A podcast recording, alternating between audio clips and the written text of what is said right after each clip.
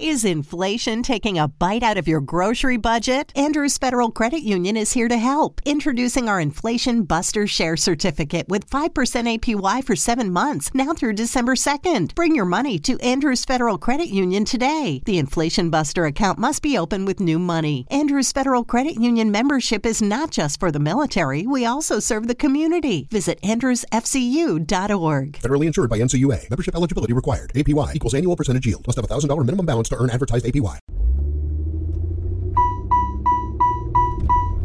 Ding, ding, ding, ding, ding, ding, ding, ding. Am I getting on your nerves yet? Well, that's the point behind the seatbelt alarm in your car. And if you know somebody who won't listen to it, well, feel free to be annoying and remind them to buckle up. You could save their life. To find out more, go to buckleupva.com. Buckle up. Every trip, every time. A message from the Virginia Department of Motor Vehicles.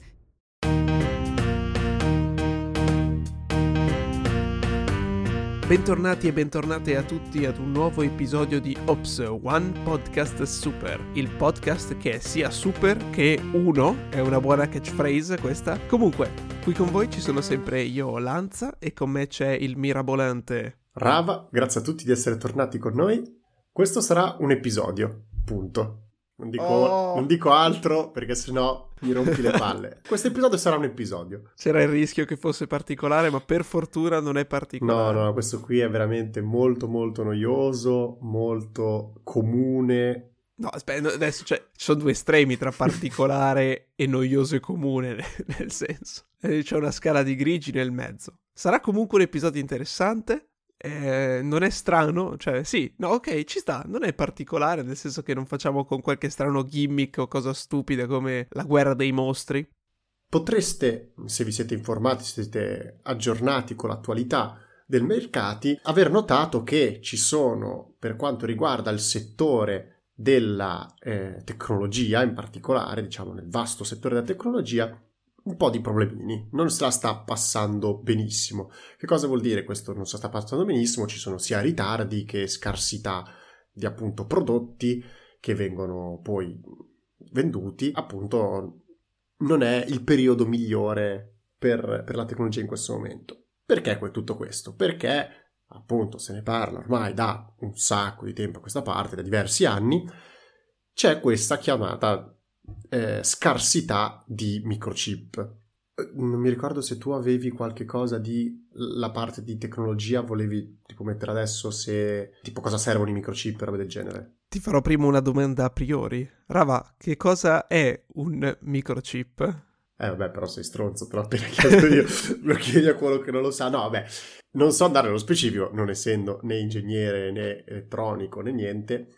I microchip sono quelle placchettine che voi vedete che servono per, che costituiscono quasi qualsiasi nostro apparecchio elettronico tecnologico che servono per computare, per fare qualsiasi tipo di manipolazione dati barra energia barra le varie funzioni che devono fare. Però se tu che sei da quel lato vuoi spiegarlo meglio, No, era per la solita interattività. Mi piace metterti in difficoltà con domande strane. Allora, innanzitutto, formalmente è una metonimia chiamarli chip o microchip, cioè quando si intende la parte per il tutto, perché a priori, intanto chip di solito che cosa si intende in inglese è un il suono che fa pezzettino l'uccello.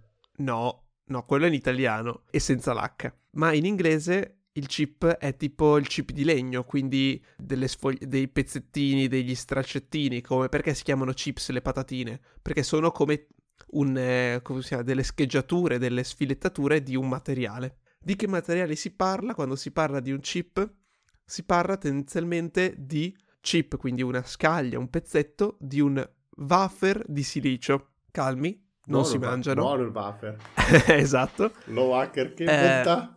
Come fanno? Prendono il silicio che è uno dei, eh, de- de- degli elementi più comuni in natura e ehm, che si trova nella sabbia sostanzialmente e in altre rocce eccetera. Lo sciolgono, lo fondono, ne fanno un cilindrone, tipo un rotolone, un tubo, lo affettano in tanti eh, fettine cilindriche, quindi, quindi dei cerchi sostanzialmente, e questi cerchi sono detti wafer di silicio. Cosa ci fanno con questi wafer di silicio? Su questi wafer di silicio iniziano ad alternare strati di roba per creare quello che poi sarà il chip, il che ufficialmente appunto non dovrebbe chiamarsi chip, ma è un circuito integrato. Perché? Cosa si fa? Il silicio è un materiale semiconduttore, che vuol dire che non è né un conduttore come tipo il rame, né un isolante come la gomma, ma è una via di mezzo. E mischiandolo con dei minerali diversi, de- de- de- degli elementi differenti, come possono essere il fosforo e il bromo, gli si cambia proprietà, facendolo diventare un po' più conduttore e un po' più isolante. Cosa fanno quindi col wafer di silicio? Vanno a fare dei trattamenti in modo da creare sulla sua superficie questi disegni di circuiti, sfruttando appunto questa alternanza di materiali da depositargli sopra o imprimergli sopra, che quindi lo rendono più o meno conduttore in modo da creare come se fossero dei microcavi, ma che in realtà non sono cavi, sono semplicemente delle parti di questo silicio che diventano più conduttive e le altre che rimangono meno conduttive. Inoltre, cosa fanno? Possono fare anche molteplici strati di circuiti, sovrapponendo molteplici strati di sostanze chimiche che si alternano per fare isolante, conduttore, isolante, conduttore e sostanzialmente per impressione fotosensibile eh, stampano con tipo dei raggi UV queste sostanze per creare il disegno, il design che deve avere questo circuito. Quando si vedono i tizi lavorare nei film dove fanno tutti i circuiti con i cavi che li collegano, ecco, quello è un circuito. Quindi dove hai cavi che collegano vari componenti come possono essere induttanze, resistenze, condensatori. Tutto questo viene rifatto senza cavi, ma in super mega piccolo. La scala di questi circuiti, di questi componenti, di questi piccoli cavi disegnati, diciamo, sulla superficie, ora raggiunge dimensioni sempre più piccole. Avevamo già citato nell'episodio della fisica quantistica che si stava arrivando a eh, dimensioni sul, sui 10 nanometri, 7 nanometri. Molti circuiti adesso vanno proprio sui 10, 14, 7 nanometri, alcuni già 5 nanometri. Che cosa vuol dire? Che stanno riuscendo a mettere sostanzialmente più fai piccolo il componente, più ce ne sta nella stessa superficie. Quindi rende possibile creare sullo stesso spazio, nella stessa dimensione, molti più circuiti, quindi vuol dire un componente con molte più connessioni, molte più capacità, molte più capacità computazionali e di memoria. Che quindi vuol dire che puoi fare circuiti più piccoli per componenti piccoli. Pensate che adesso abbiamo pratica- praticamente l'intelligenza che prima stava in un computer gigantesco dentro l'orologio smart, che è anche più piccolo di un, uh, di un telefono, eppure questo è possibile proprio grazie a questa miniaturizzazione che ha poi dei compromessi che poi magari guardiamo. E quindi quello che formalmente sarebbe chiamato circuito integrato, che vuol dire che tutto il circuito non è fatto di cavi e pezzi staccati e volanti, ma è tutto integrato in un unico componente, su un'unica superficie, su un unico pezzettino, è quello che noi chiamiamo chip appunto per la parte che è soltanto diciamo la base di silicio di supporto per il tutto. Per questo dicevo una metonimia, questo richiamo letterale, trasversale, che ci fa sembrare dei grandi cultori del, de, dell'umanesimo e non so di che cosa sto dicendo. Ma perché c'è stata questa crisi dei chip? Questo la sai sicuramente meglio tu. Ma la ragione è molto molto semplice. Diciamo che si può riassumere un po' eh, tutto questo problema in un classico problema di domanda e offerta. Nulla di più, nulla di meno, non c'è il barbatrucco che cosa si intende con domanda offerta? È la, bla, è la classica, diciamo, modello base di, di, di, economia in cui hai la tua retta di, eh, di domanda che, che, delimita la domanda, cioè quanta, quanta la domanda del pubblico di un determinato oggetto e che si incrocia un po' come una X, di invece quella, la, la retta, diciamo, che rappresenta l'offerta, quindi la disponibilità le varie aziende hanno di questo prodotto e dove si intersecano quello è il prezzo ottimale, diciamo questa è la, è, la teoria molto base. E va da sé che dopo tutte le varie modifiche che si fanno a queste rette influiscono sul, sul prezzo appunto. E cosa è successo? In questo periodo c'è stato un gigantesco aumento per quanto riguarda la domanda di questi microchip. E va da sé appunto che se trasliamo la nostra retta più in alto, il prezzo ovviamente cresce ed ecco anche perché spiegati i prezzi molto più alti della tecnologia. Però uno può dire, ma perché questa domanda è stata aumentata? Per chi è lo scemo che ha aumentato la domanda? È, è dovuta soprattutto a due fattori. Il principale, il più grande, è dovuto al eh, Covid. Non possiamo scappare da questa cosa qua, è dovuto a quello perché appunto durante il lockdown, quindi la nostra pandemia, ci siamo chiusi in casa e cosa è successo? Sono successe due cose. Uno, è cresciuta la domanda per tutti quegli apparecchi di condivisione. Quando siamo stati eh, forzati a chiuderci in casa, abbiamo iniziato a comprare sia robe per dei vari hobby, sia tutti gli strumenti per eh, poter fare le cose in digitale, quindi computer, cuffie, queste qua, perché sono comunque tutte cose digitali che un minimo, chi più chi meno, hanno dei chip all'interno che, che servono per la loro costruzione. Quindi questo ha aumentato un sacco la richiesta e la domanda di articoli tecnologici e dall'altra parte c'è stato anche una basso, una diminuzione dell'offerta perché? Perché non potendo anche andare più a lavorare, perché c'è stato il lockdown e quindi molte aziende hanno dovuto drasticamente abbassare diciamo, il livello di lavoratori che, che c'erano, ecco che appunto non potevano più andare a produrre eh, le materie prime, quindi il, il, discorso del silicio di prima, non c'era nessuno che poteva andare a lavorare nel miniere, sia e poi anche nel...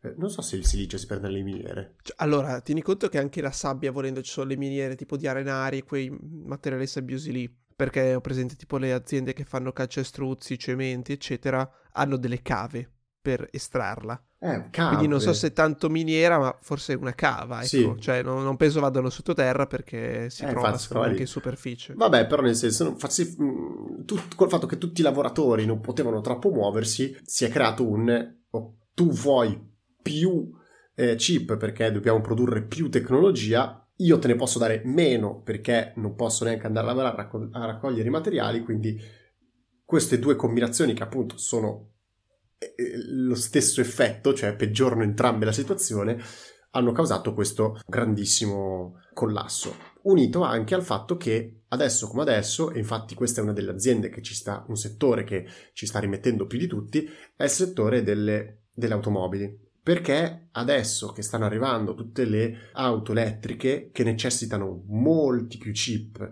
di quelli che eh, eh avevano bisogno prima di una macchina normale, Ecco che questo è stato veramente un colpo durissimo. Le aziende hanno dovuto completamente fermare la produzione. Tesla, per esempio, ha completamente bloccato la produzione del Model 3 perché non c'erano assolutamente i chip per montarli. E la General Motor, per esempio, ha fatto vedere delle foto in cui hanno dei grandissimi parcheggi, quelli che loro utilizzano per, per appunto parcheggiare un attimo le macchine quando sono pronte prima di distribuirle ai distributori, piene, piene, piene di macchine mezze completate, mezze no, perché appunto non ci sono i chip e non possono farle. Ci sono state delle aziende che, tra virgolette, hanno cannibalizzato i loro stessi prodotti. Quindi hanno chiesto indietro dei loro vecchi prodotti per smantellarli e recuperare in un qualche modo i chip per poterli mettere in quelli nuovi. Quindi diciamo che c'è stato un po' di caos generale perché viviamo in un'era molto tecnologica, quindi capite che in un'era tecnologica non poter produrre la, tecnologia è, è, molto, è molto tosta come cosa. Sì, diciamo che in effetti ormai gli strumenti analogici stanno diventando sempre meno, anche perché quelli eh, digitali permettono di solito una serie di feature in più e di accessibilità maggiore che quelli analogici non avrebbero. Tipo, adesso ho di fianco a me uno di quegli, come si chiamano, eh, misuratori dell'ossigeno, no? Anche questo è completamente digitale, quindi vuol dire che anche questo qua ha dentro almeno un chip. Ogni carta di credito, di pagamento, adesso che c'è anche quello è un tipo di chip, non è chip integrato che può avere lo smartphone, ma anche le carte ora hanno tutte un chip dentro. Ormai stanno facendo, come abbiamo visto nell'episodio scorso, gli occhiali con i chip dentro, per dirti eh, sulla mi- miniaturizzazione. Stanno preparando delle lenti a contatto con i chip dentro, che ti permettono di visualizzare roba è sempre legato, diciamo, alla puntata precedente sulla realtà aumentata. Quindi, cioè, ci sta, nel senso, ce n'è davvero tanto bisogno. Tieni conto, l'altra cosa assurda che è successa è stata quella caccia selvaggia alle PlayStation 5 che PlayStation Sony ha avuto quel perfetto tempismo di dire bene faccio uscire la mia PlayStation 5 e dopo due giorni si sono resi conto che non ne avevano pronte perché non avevano i chip per farle e quindi è cominciata quella caccia selvaggia dove c'erano interi gruppi Telegram di gente che stava pronta e qua- appena qualcuno sapeva che ah forse da MediaWorld ne hanno tre a Castel Pusturlengo del non so che tra 18 giorni soltanto dalle 4 del 5 del mattino e allora la gente si fiondava a comprarle come se fossero pane in tempo di fame cioè, della follia c'è stata dietro anche. Eh? Cioè, perché mi viene da pensare che forse c'era anche un po' una paura di rimanere senza, che quindi la volevi anche se non la volevi, non lo so. Come è stato per la carta igienica. Anche. Ma in realtà il problema della PlayStation c'è ancora, cioè nel senso, eh, perché ancora non, non, la trovi più, cioè nel senso un, con, un, tempo tipo la PlayStation 4 se non la prendevi al lancio perché dicevi no costa troppo, non me ne frega niente, bla bla, poi quando volevi potevi andare in un qualsiasi MediaWorld, Euronics, quello che volevi e la trovavi. Adesso se anche tu dici, boh, oggi mi faccio un regalo, prendo la PS5, ancora non c'è. Cioè, ci sono ancora dei problemi di, di stock e, che appunto perché non è ancora finito questo, questa, questa, crisi dei chip. C'è gente che ancora non, non sa, cioè ovviamente col fatto che sono tutte molto teorie che non si possono prevedere, tutti i vari esperti hanno varie idee c'è gente che sicuramente, vabbè, ormai abbiamo finito, si, pro, mm, si protrarrà anche nel 2023, ci sono quelli un po' più pessimisti che soprattutto anche per, quel, per lato automotive dicono parliamo anche di 24-25 che si potrà dire siamo tornati alla normalità e infatti appunto per tornare al discorso della PlayStation ovviamente i, prezzi si sono alzati per quello che dicevo prima, ma anche ovviamente la gente ci marcia sopra. Cioè, se eh, io Sony volevo la, lanciarla a 500 euro, col fatto che l'ha lanciata dopo che la crisi è iniziata, magari hanno fatto una riunioncina e hanno detto ma sai che forse invece di 500 euro potremmo farlo uscire a 700 visto che ne potremmo produrre e mettere sul mercato solo poche, tanto ce le comprano lo stesso e così è stato. Quindi eh, quella di prima è una teoria, ma sappiamo sempre che soprattutto in economia le teorie sono base, poi dopo quello che succede veramente è diverso perché ci sono mille altri fattori. Però... Ecco, quello delle console poi è spesso un po' delicato come situazione perché essendo che sono un bene di lusso, specifico e mirato, non general purpose come può essere un telefonino, in realtà molte volte anche Sony stessa l'ha fatto vengono vendute a prezzo inferiore di quello che gli servirebbe effettivamente per ritornare delle spese di sviluppo, ricerca e produzione. Non so effettivamente a questo giro qua quanto margine si siano dati se farle davvero in perdita o meno. Tipo la PlayStation 3, non vorrei sbagliarmi, ma l'hanno venduta sempre in perdita, cioè nel senso che il prezzo per ritornare di non tanto dei componenti della produzione effettiva, ma di tutto il processo di sviluppo non era il prezzo a cui la vendevano ma ci ritornavano dopo con tutti gli altri servizi, il PlayStation Plus, eh, i giochi brandizzati PlayStation, Sony, insomma, eccetera. O semplicemente su eh, la pre- cioè, che immagino Sony guadagni una percentuale su ogni gioco prodotto per Sony, credo. Sì, gli accordi commerciali ci sono, cioè le, esc- le esclusive credo che siano state fatte apposta. Esatto, quindi dovrebbe essere rientrata di quelle cose lì, però non so effettivamente se anche questo giro sia in perdita, secondo me un po' sì, però chiaramente sono presi del margine, anche lo stesso Quest 2 e 1 formalmente gli sarebbero dovuti costare di più, ma essendo che sono per il consumatore, cercano di farli delle due a prezzo un po' più basso per venderle di più e di conseguenza vendere di più servizio, quindi più software, diciamo, che l'hardware. Ma quella è una cosa che ormai stanno facendo in molti e di concentrarsi più sul uh, servizio post vendita che sulla vendita in sé. Nel senso di perderci un po' di più prima, ma per guadagnarci sulla lunga corsa. Traduzione letterale dall'inglese, la lunga corsa.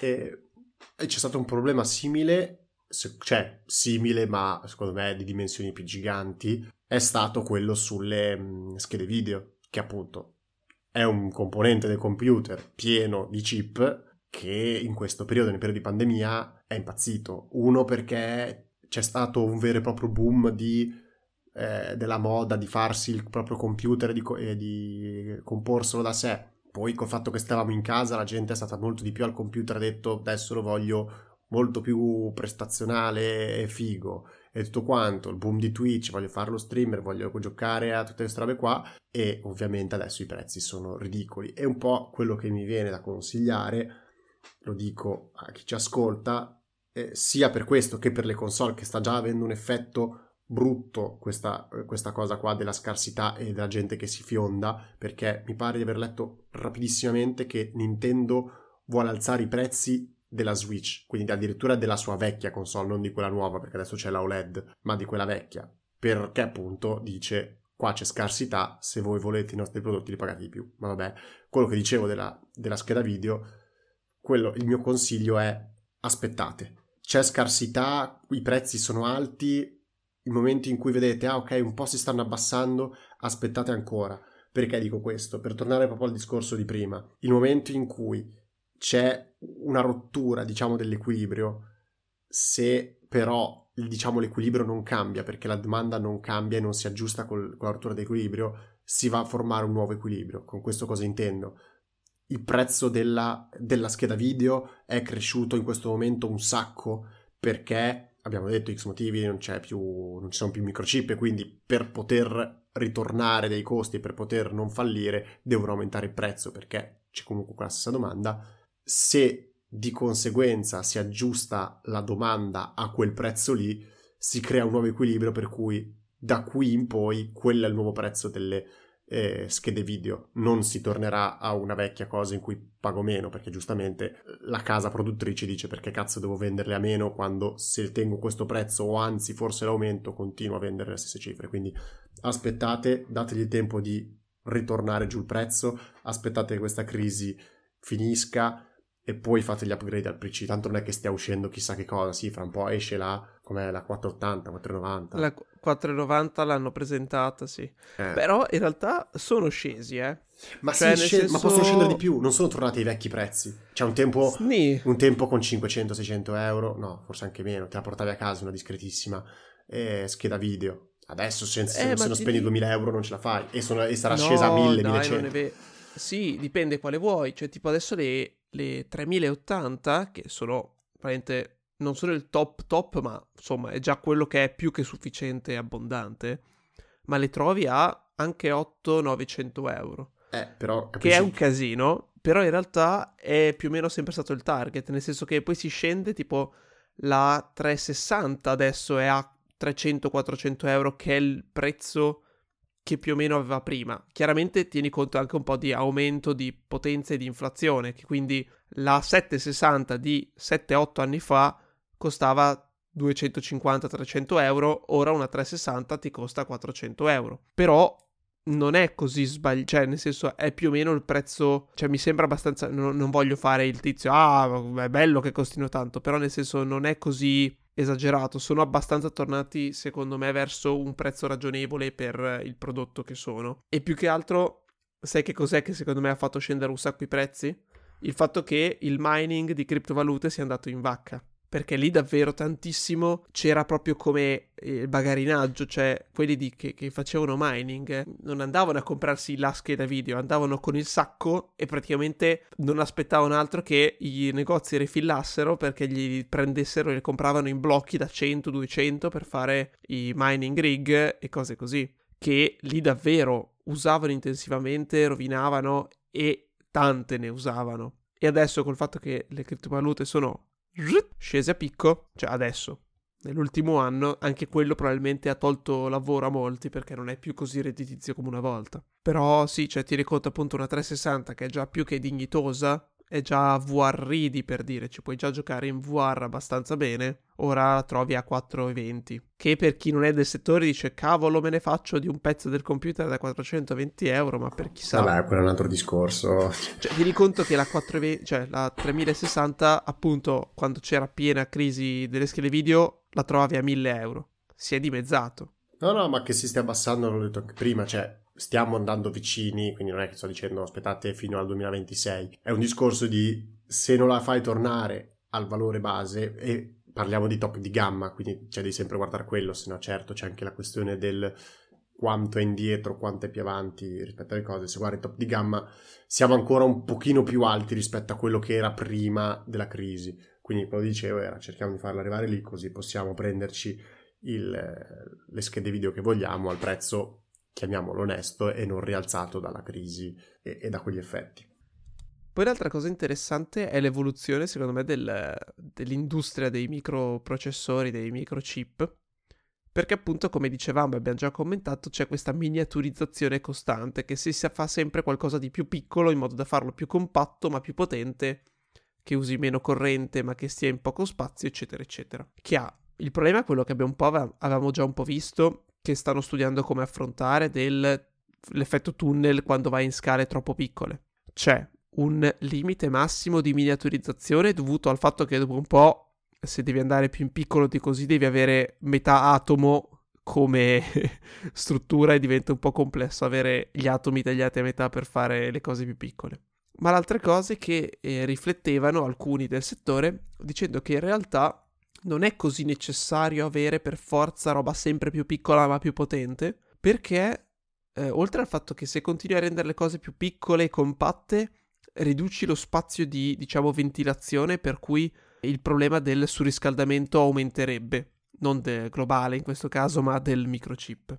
E che quindi c'è comunque un limite, diciamo, massimo di miniaturizzazione dovuto a questa problematica termica. Ma che tanto quello che già un po' sta succedendo, ma bisogna vedere se il mercato va verso questa direzione, se eh, l'innovazione va verso questa direzione, è quella di decentralizzare il calcolo, ossia non far più far tutto per forza al chip che hai vicino indosso nel dispositivo, ma che quel chip sia soltanto un interfaccia verso un computer nascosto da qualche altra parte. Quindi che il calcolo venga fatto nel cloud, nell'etere, nell'aria e arrivi al tuo computer soltanto al tuo chip soltanto da far vedere queste cose. Come ad esempio quello che, non so, eh, si vuol fare con eh, gli smart glasses che abbiamo commentato settimana scorsa. Mettere un chip che non sia di computazione, quindi che non faccia tutto a bordo, che scaldi, che consumi un sacco di batteria, ma che deleghi l'operazione a qualcun altro.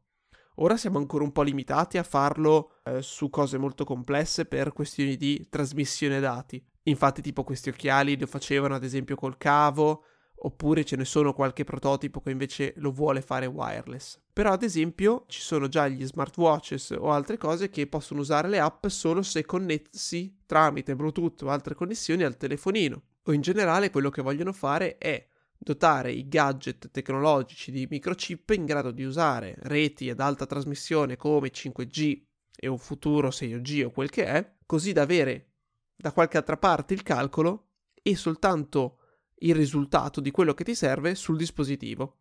Quindi come se fosse soltanto un'interfaccia tra un computer a distanza e il tuo monitor eh, sul polso, per dire. E questo sicuramente è quello che potrebbe essere un po' il futuro, perché così non hai bisogno di avere 200 dispositivi intelligenti, ti bastano tanti dispositivi che possono l- recepire l'intelligenza da altrove. Comunque sei un vecchio. Perché cosa ho fatto da vecchio?